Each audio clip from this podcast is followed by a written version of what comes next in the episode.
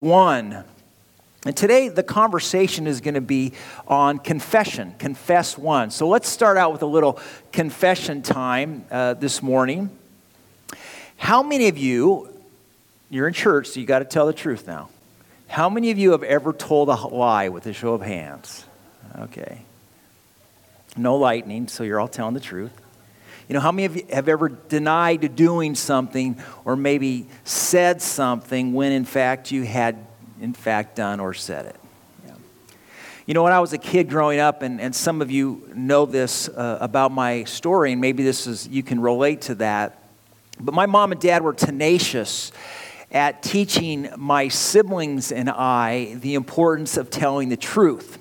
Uh, maybe your parents were the same way, maybe you were that way as a parent. In fact, it, was, it wasn't uncommon for my parents, if they caught one of us kids to either telling a lie or worse yet, swearing, that they would discipline us how? Anybody want to take a guess?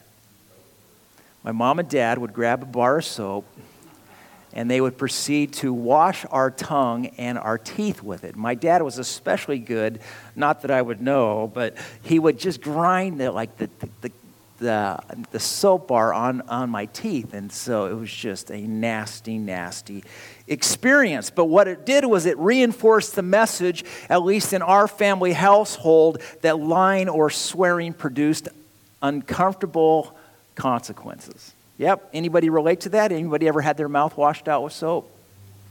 No bueno, not a good thing. Y'all remember the story in the Bible that involved a guy by the name of Peter who uh, three times was asked if Jesus was his friend. Remember the story? Jesus, the Bible tells us, had been arrested. He was toward the end of his earthly ministry. The Romans had arrested him under pre- because of the pressure of the Jews. We know that Jesus was on his way to the cross. And so Peter, one of Jesus' friends, decides to kind of follow along with the crowd to kind of see how the whole scenario would uh, play out. And while he was following along, the Bible tells us that quite unexpectedly, someone accuses Peter of being what? Of Jesus a friend of Jesus, right? A follower of Jesus. In fact, on three different occasions with three different individuals, the Bible tells us that Peter was asked if he was a friend of Jesus. And on all three occasions, how did Peter respond? Nope. Don't know the guy. Nope. Never heard of him. Nope. Yeah, I realize our accent's the same, but nope. He and I are not friends. Not once, not twice, but three times Peter lied, didn't he? Which tells us what? It tells us that even saints can fall from time to time. So here's the good news, though, of Peter's story. If you read on in the scriptures, if you, you we can read how Jesus forgave him, didn't he? And the good news for you and the good news for me is the, is the truth, is the fact, and I want to suggest to you this morning, is that Jesus will too forgive us when we flub up, when we fall short, when we make mistakes. And so, if you're taking notes this morning and you want to have an, write this down, here's the big idea of our conversation today, and that is confession is life giving. Have you experienced that to be true in your life? Confession is life giving. Now, if you have a Bible, whether it's in written or digital form, turn to the book of Psalms.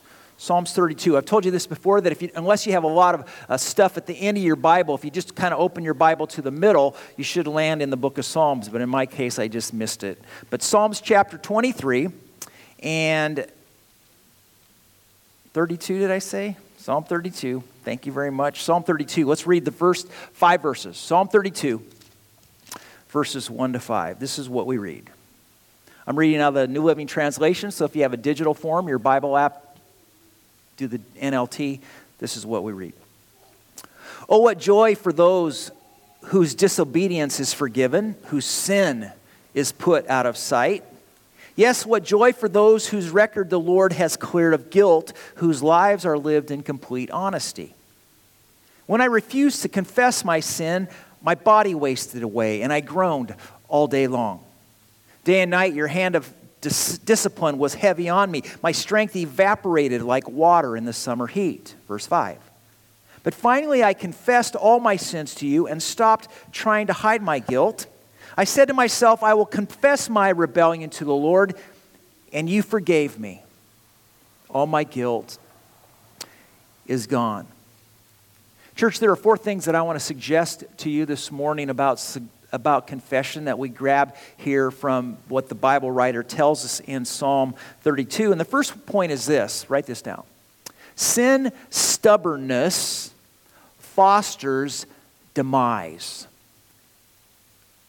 Sin stubbornness fosters, in fact, personal demise. Look at what he says here in verse 3 and 4. I think it's in your program notes. He writes, When I refused to confess my sin, my body wasted away, and I groaned all day long. Day and night, God, your hand of discipline was heavy on me. My strength evaporated like water in the summer heat. Now, I wonder if any of you here this morning would confess to having a stubborn streak. Anybody here recognize that maybe they have a bit of a stubborn heart? You know, psychology researchers have suggested, I'm not sure this is good news or not, but uh, they have suggested that stubbornness is actually a personality trait.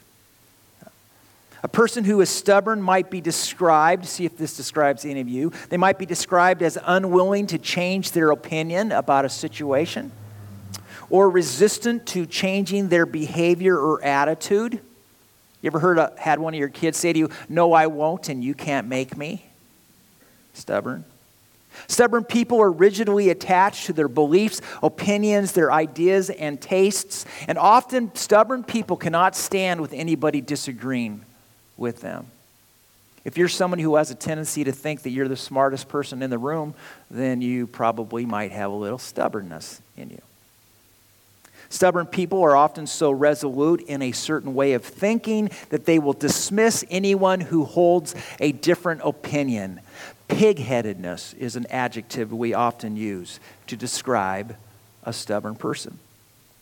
A person who is stubborn will deride new ideas and suggestions. Oftentimes, they have a tendency to be okay and even rationalize and justifies the status quo. Stubborn people will often argue against change, even when that change is, is positive or even in their personal best interests. Stubborn people refuse to move. You know anybody who's stubborn? Are you married to anybody who's, who's stubborn? You know, friends, God's in the business of transforming lives, yes. God, our Heavenly Father, our Maker, is in the business of molding and reshaping and renewing. And so, if you're stubborn, I got good news to you for you. God can change that in your heart and in mine. You see, when a person has a hard heart and an unyielding spirit, I think the psalmist is telling us that they are in danger of being sin stubborn. And I want to suggest to you that sin stubbornness can foster personal demise. Friends, be on your guard against sin stubbornness. Point number two. A second thing I think that the Bible, writer tells us here this morning about confession and this whole idea of confession is that sin confession fosters freedom. Sin confession or soft heartedness fosters freedom. Verse 5, he writes Finally, I confessed all my sins to you and stopped trying to hide my guilt. I said to myself, I will confess my rebellion to the Lord and you forgave me. All my guilt is gone. Church, finish this statement. Confession is good for the soul. You ever heard that? It's an old Scottish phrase. You know, have you ever done something wrong, maybe lied about it, maybe denied that you did it, but then later fessed up and kind of came out in the open? You know, have you ever experienced that getting the truth out is liberating, even when there's a prospect of punishment? No more secrets, no more hiding. Out there in the open, freeing, even healing. Why? Because sin confession fosters freedom. I don't know why when every time I think about confession and lying, I always I've told you the story before, but you know I grew up in a town of 100 people in Kansas, and there was nothing to do. And so the one thing that we would do is we would create our own fun, and what, usually the way we would create our own fun was by doing mischief. I remember one day we just found, because we're thrill seekers, one whole afternoon for like a whole week, my, my, my friends and I, and there were like seven or eight of us, we would go and we would find every single tree we could possibly find within our county, and we would all climb to the top, all of us, like seven or eight of us in this tree, and then one, we would each take turns chopping down the tree and we'd ride it to that was the thrill that was the thrill. And then i remember one night we were in i was sitting at dinner and my, my dad came in and we were having our family dinner. That's what you did back uh, in, in, the, in the long years ago. You would have family dinner. And my dad said it's the strangest thing we can't figure out. Everybody's talking about it in the, in the neighborhood in the, down at the coffee hop all these, all these trees are getting chopped down and nobody knows why. Mischief or there was another time we had a lot of these abandoned homes in, the, in the, our, our town, and we would go in as kids, and what do you do in abandoned homes? You explore and you find, and, and if there's windows, what do you do if you're a kid? You break them. I mean, it's a abandoned home, right? And it's all good and fun until they come home and say, Boys, so and so saw you down at the house and they saw you throwing rocks at these windows. And guess what you get to do all summer now? You get to mow lawns to pay for those windows in that, in that house.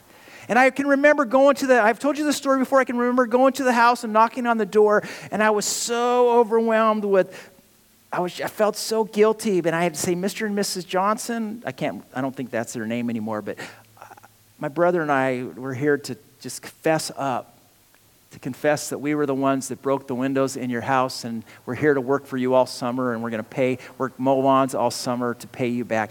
And even though the punishment was severe and even though my mom and dad were not well you were grounded for like a month except to mow lawns there was something liberating about that. There was something coming clean about that. And unbeknownst to me, what God was doing to me and my brothers and those of us who were, were caught and convinced, He was shaping our character and He was teaching us the value of honesty and truthfulness and good behavior. Sin confession fosters freedom. So I don't know if any of you are here this morning and you're fostering any secrets. I don't know if you have any some things that you're keeping in the closet. I just want to offer to you what the uh, psalmist says to you this morning and what I have personally experienced in my own life, just not only with my parents but through Jesus, is that sin confession fosters freedom. You know, I suspect that some of you know firsthand what it's like to battle an addiction. Some of you in your life have battled, for example, substance addic- addiction. And a lot of times, people who substitute, let me give you some examples. There's alcohol, and there's tobacco, and there's prescription drugs. Years ago, I, I had a friend who was uh, addicted to um, NyQuil. And uh, when it finally came out, you know, she finally said, You know, I have a problem here, and, and I, would you help me with that? There was just this liberating moment of going, You're not alone anymore. We can, we can step into this challenge with you. Cocaine, opioids. Huge crisis right now in the United States. Do you know anybody whose life has ever been ravaged by opioids? Bad stuff. Then there's impulse addictions like gambling or kleptomania, which is compulsive what? Stealing, or pyromania, which is what? Setting fires, all three of which are generally kept hidden and kept secret. Add to this list some common behavioral addictions people have, like food, eating disorders, right?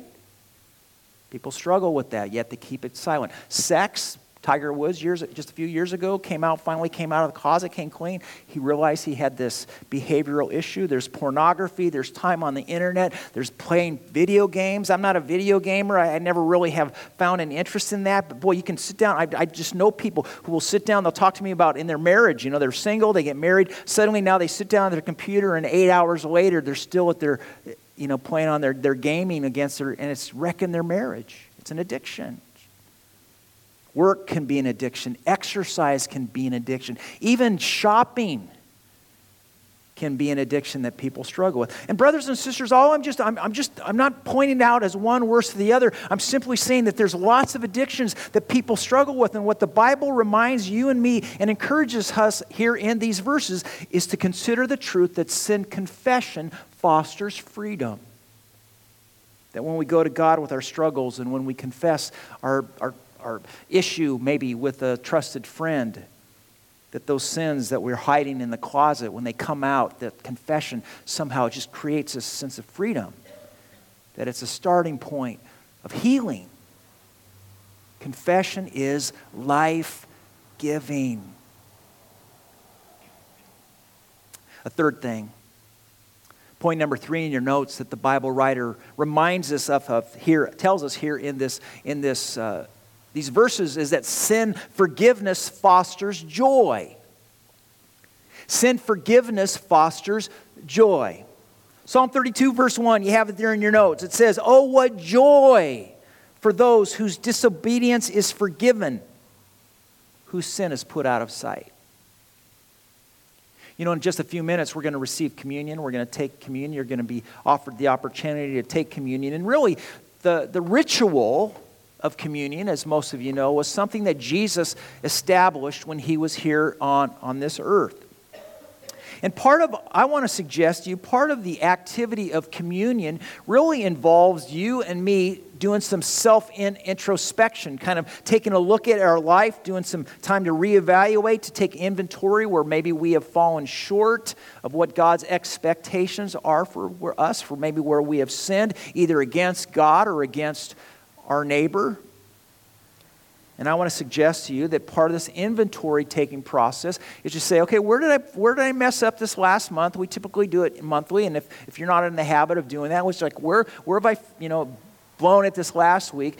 And then just saying, God, will you forgive me?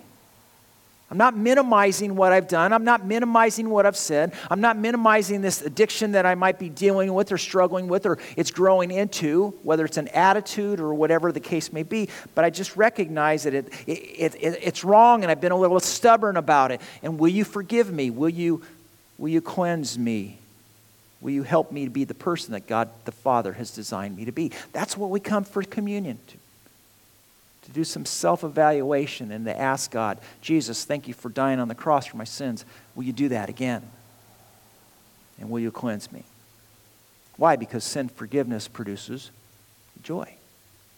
Confession is life giving. And then, point number four in your notes. I think the Bible writer tells us here that sin expungement fosters empowered living. Sin expungement fosters empowered living. Psalm 32, verse 2 says, Yes, what joy for those whose record the Lord has cleared of guilt, whose lives are lived in complete honesty. Sin expungement fosters empowered living. You know, during the night, during the 1700s, the 1700s, the countries of Poland, uh, Russia, Lithuania, Denmark, Germany, and one other one, uh, Belgium, made up what was known as anybody know? Prussia with a P. P R U S S I A, Prussia. So, six countries back in the 1700s made up what was known as the Kingdom of Prussia. And at that time, history tells us that when the Prussian king, Frederick the Great, he decided that he was going to visit one of their prisons, which happened to be in Berlin.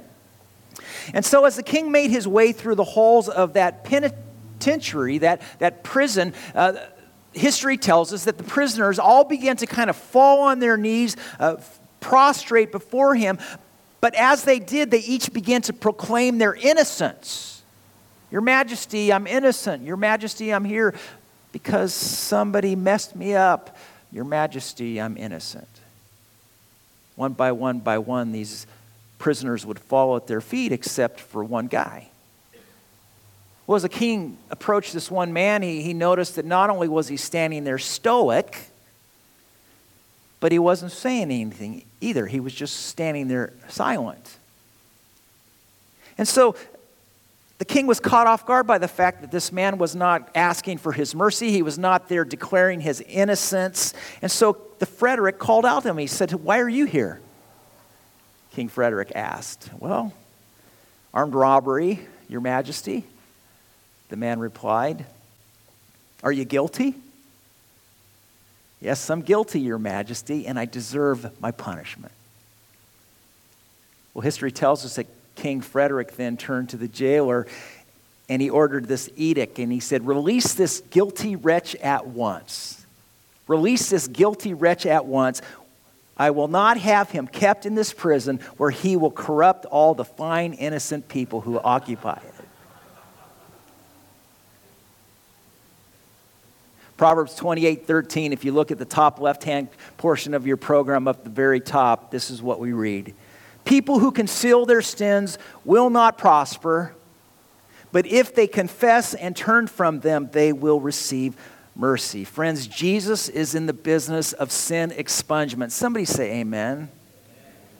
And when we go to Him with authenticity and we confess to Him our struggles and our weaknesses through the power of God's Holy Spirit, the Bible promises, the Bible promises, the Bible what? It promises that Jesus will touch us and he will empower us to live differently, that sin expungement fosters empowered living. So I don't know. I don't know if any of you are here this morning and you're hiding or holding on to sin. I don't know if any of you could be convicted of having a guilty heart or a guilty attitude, or worse than that, a stubborn heart or a stubborn attitude. But what I do know, and what you know, is that Jesus loves us, yes?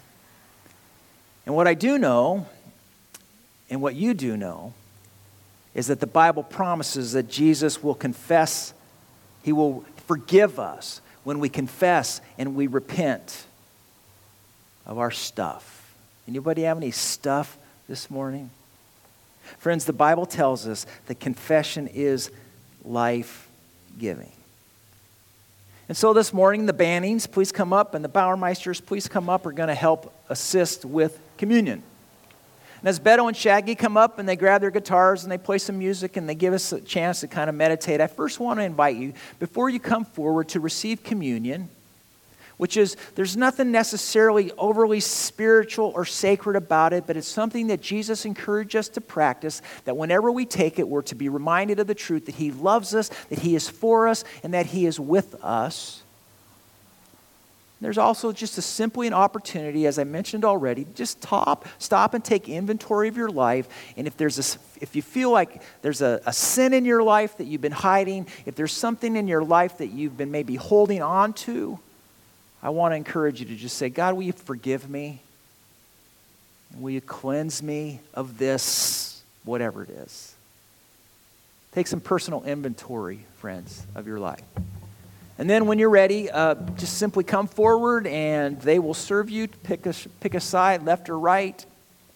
Maybe you're here today um, and you feel like you want to confess something to somebody. You know, if you don't you can go directly to the Lord, but if you feel like you want to confess something and you want somebody to pray with you, I'll be here at the front. I'd be glad to hear you and pray with you.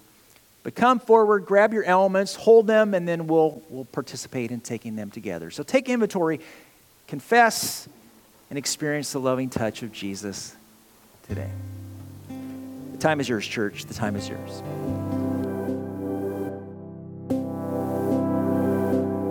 Hi, my name is Melissa Pena. Thanks for joining our online Palm Harvest community. We'd love to connect with you.